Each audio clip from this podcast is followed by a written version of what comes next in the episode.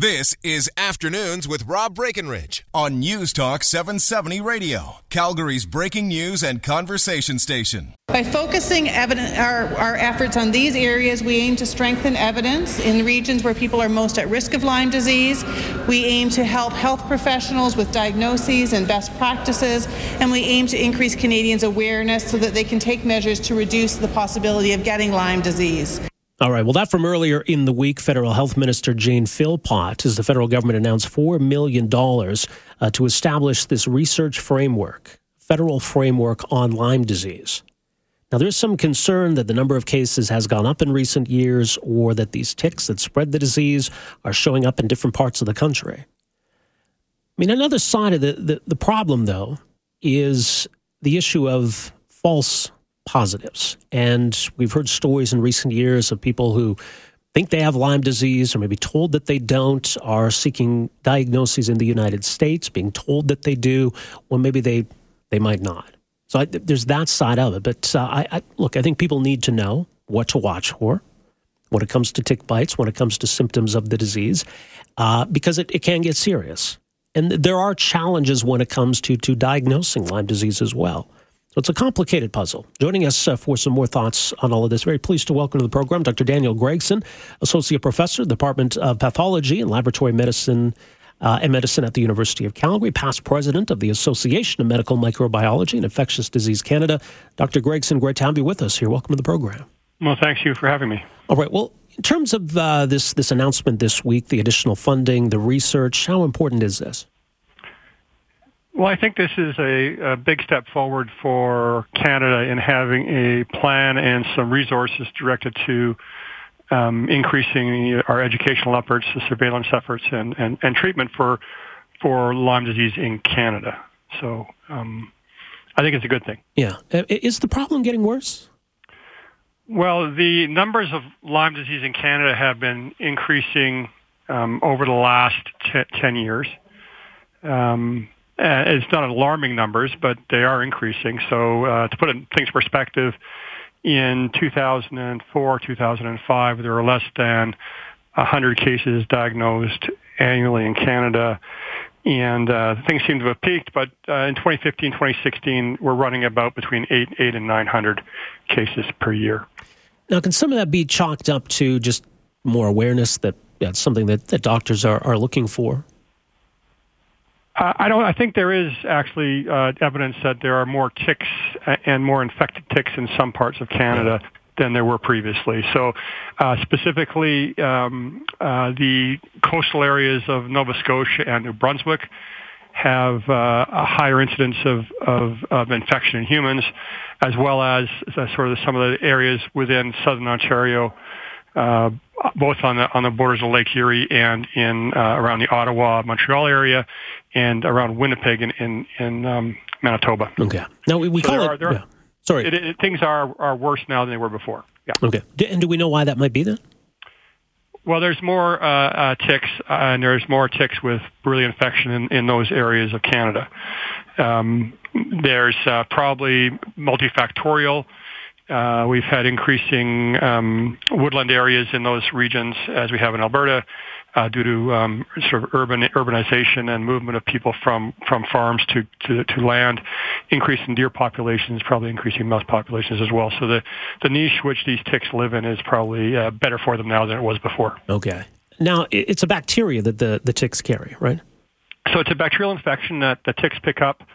Um, they don't uh, get it from their parents. They pick it up when they're alive from either mice or deer usually.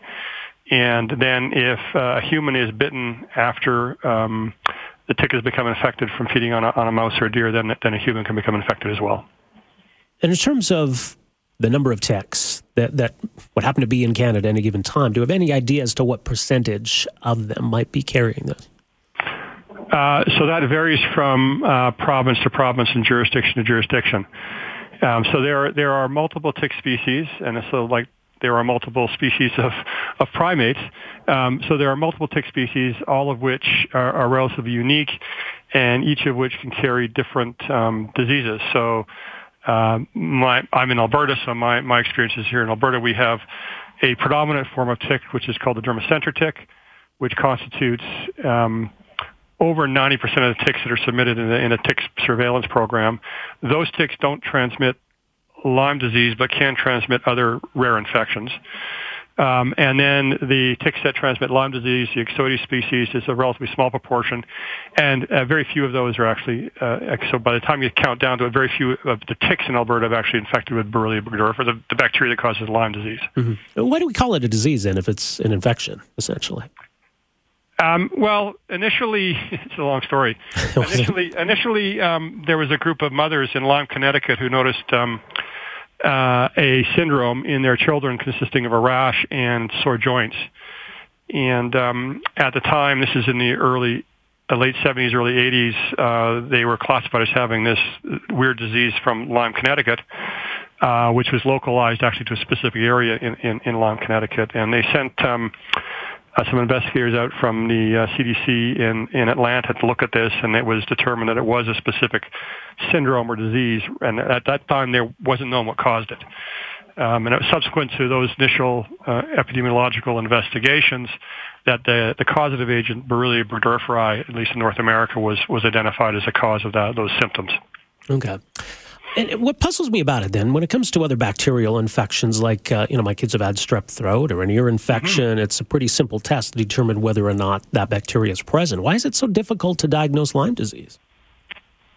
Um, well, Lyme disease is, is different from uh, a typical strep throat or urinary tract infection in that what happens is the um, tick bites you, uh, and during the feeding process, transmits the uh, the bacteria to the to the human, or if it's a mouse, a mouse, or if it's a deer, a deer. And then, um, you know, in order for the tick, to, the the bacteria to survive, it has to be, you know, passed on to another tick, and then passed on to another another um, animal. So the cycle is essentially that the, the infection occurs in the skin uh, and then spreads, and it's not really um, uh, isolated on the surface of the skin, so it's within the skin itself, and then can spread throughout the body through the bloodstream. Uh, so unlike a strep throat, uh, where I can, the bacterial infection is actually localized in your throat, and I can swab your throat and diagnose uh, um, the uh, the bacteria there based on on the on the number of bac- the number of bacteria there is is relatively easy. With Lyme disease, there's relatively few bacteria within the skin itself, and few bacteria within the bloodstream during dissemination. Um, so that the assays we currently have available uh, aren't uh, aren't uh, validated for you know start testing in blood to be that sensitive. So um, mm. although you can do tests in blood, it's, they're not as sensitive as as we would like them.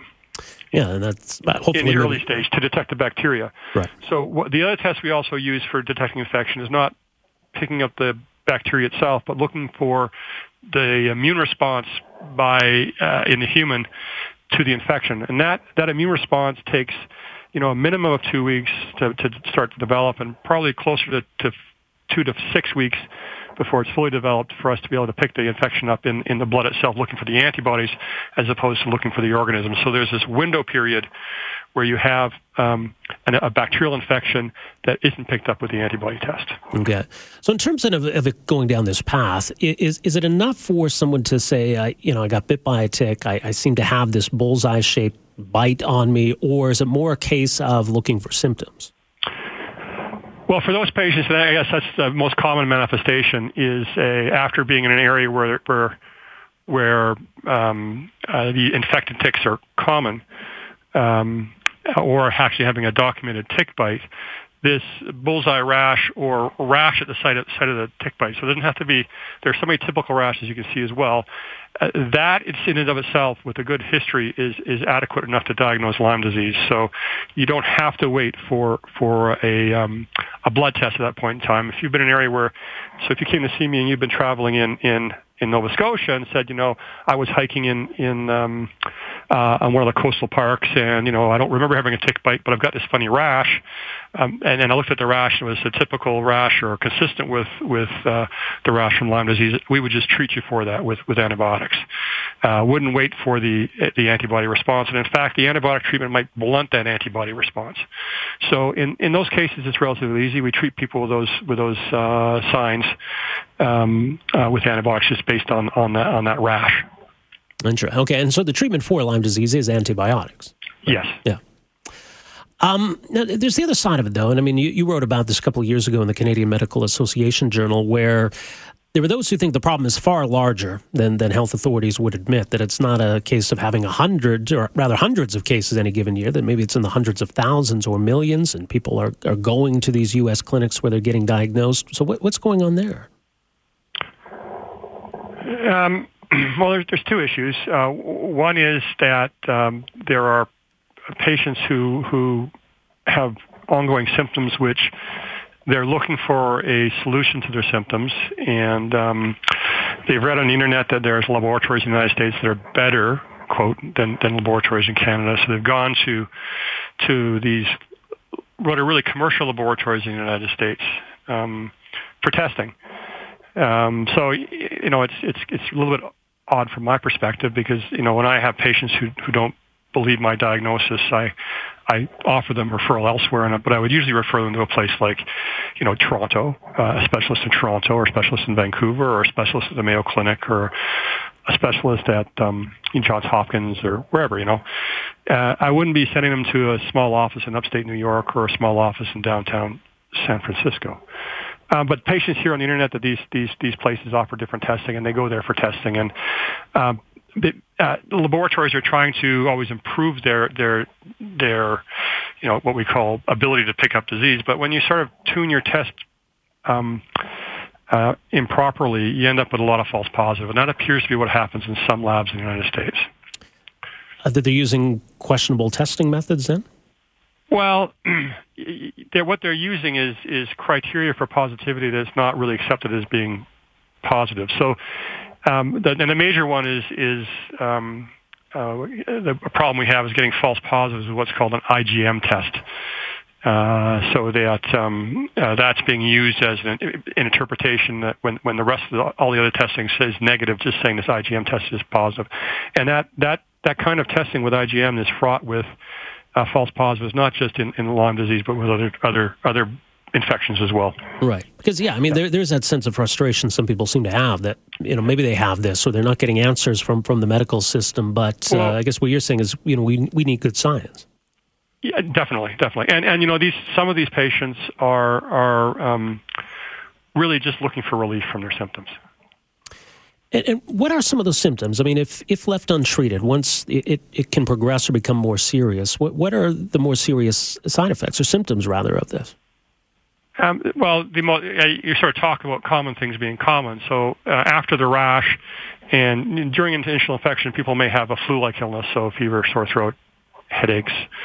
Um, those sort of things may occur in the initial part of the infection too. But later on, um, the most common thing is that the bacterial infection uh, settles down in one of the joints, so you end up with an arthritis. So that's uh, quite common uh, post-infection.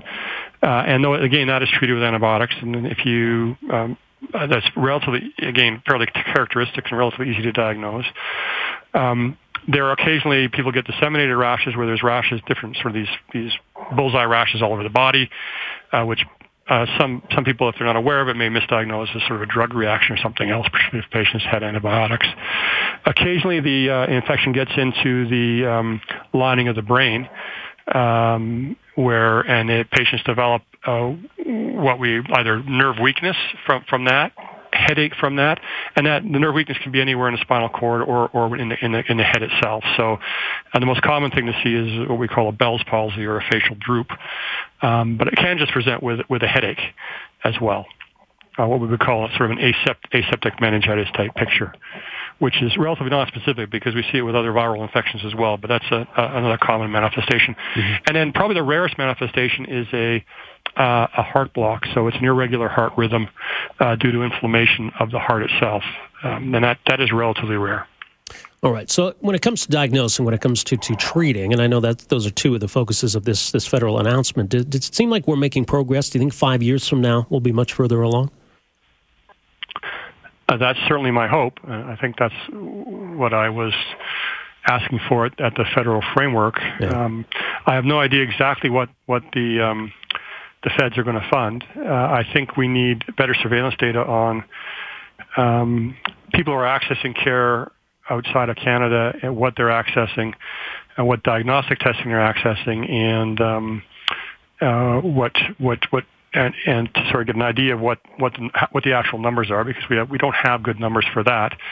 Um, I mean, if you've been diagnosed in Canada or have been tested in Canada, we know what the, what the diagnostic rates are there. Um, and then um, there, there's uh, the British Columbia been relatively proactive. There's a uh, clinic in, in BC which does some um, basic science research on patients with persist- persistent symptoms that they attribute to Lyme disease, trying to look for markers that distinguish them from other patients with similar symptoms or um, identify um, uh, an abnormality in either their metabolism or their uh, immune response or uh, their protein responses that distinguishes those those patients from other patients with similar similar symptoms. The hope is that if we can identify what's causing prolonged symptoms. And, and some patients with Lyme disease do have persistent symptoms after treatment. Um, mo- most patients get better after the first uh, six to 12 months uh, of treatment, but some patients have prolonged fatigue and cognitive problems um, it, despite treatment. And we don't understand the pathophysiology. We do know that antibiotics, prolonged antibiotics, don't don't improve the outcome. Um, and, but we do need therapies to to improve their level of function, and we're not sure what that is. So the hope is we'll, by establishing some clinics similar to what they have in British Columbia, we'll get more um, basic science information and more more uh, clinical trial information to help us help these patients out. Yeah, indeed. Well, Dr. Gregson, we'll leave it there. Really appreciate the insight. Thanks for joining us here today. Pleasure. Have a great day. You too. Uh, that is uh, Dr. Daniel Gregson, Associate Professor in the Departments of Pathology and Laboratory Medicine and the Department of Medicine at the University of Calgary, past president of the Association of Medical Microbiology and Infectious Disease Canada. 403 974 8255 is a number. We are back with more right after this. Afternoons with Rob Breckenridge, starting at 1230 on News Talk 770 Calgary.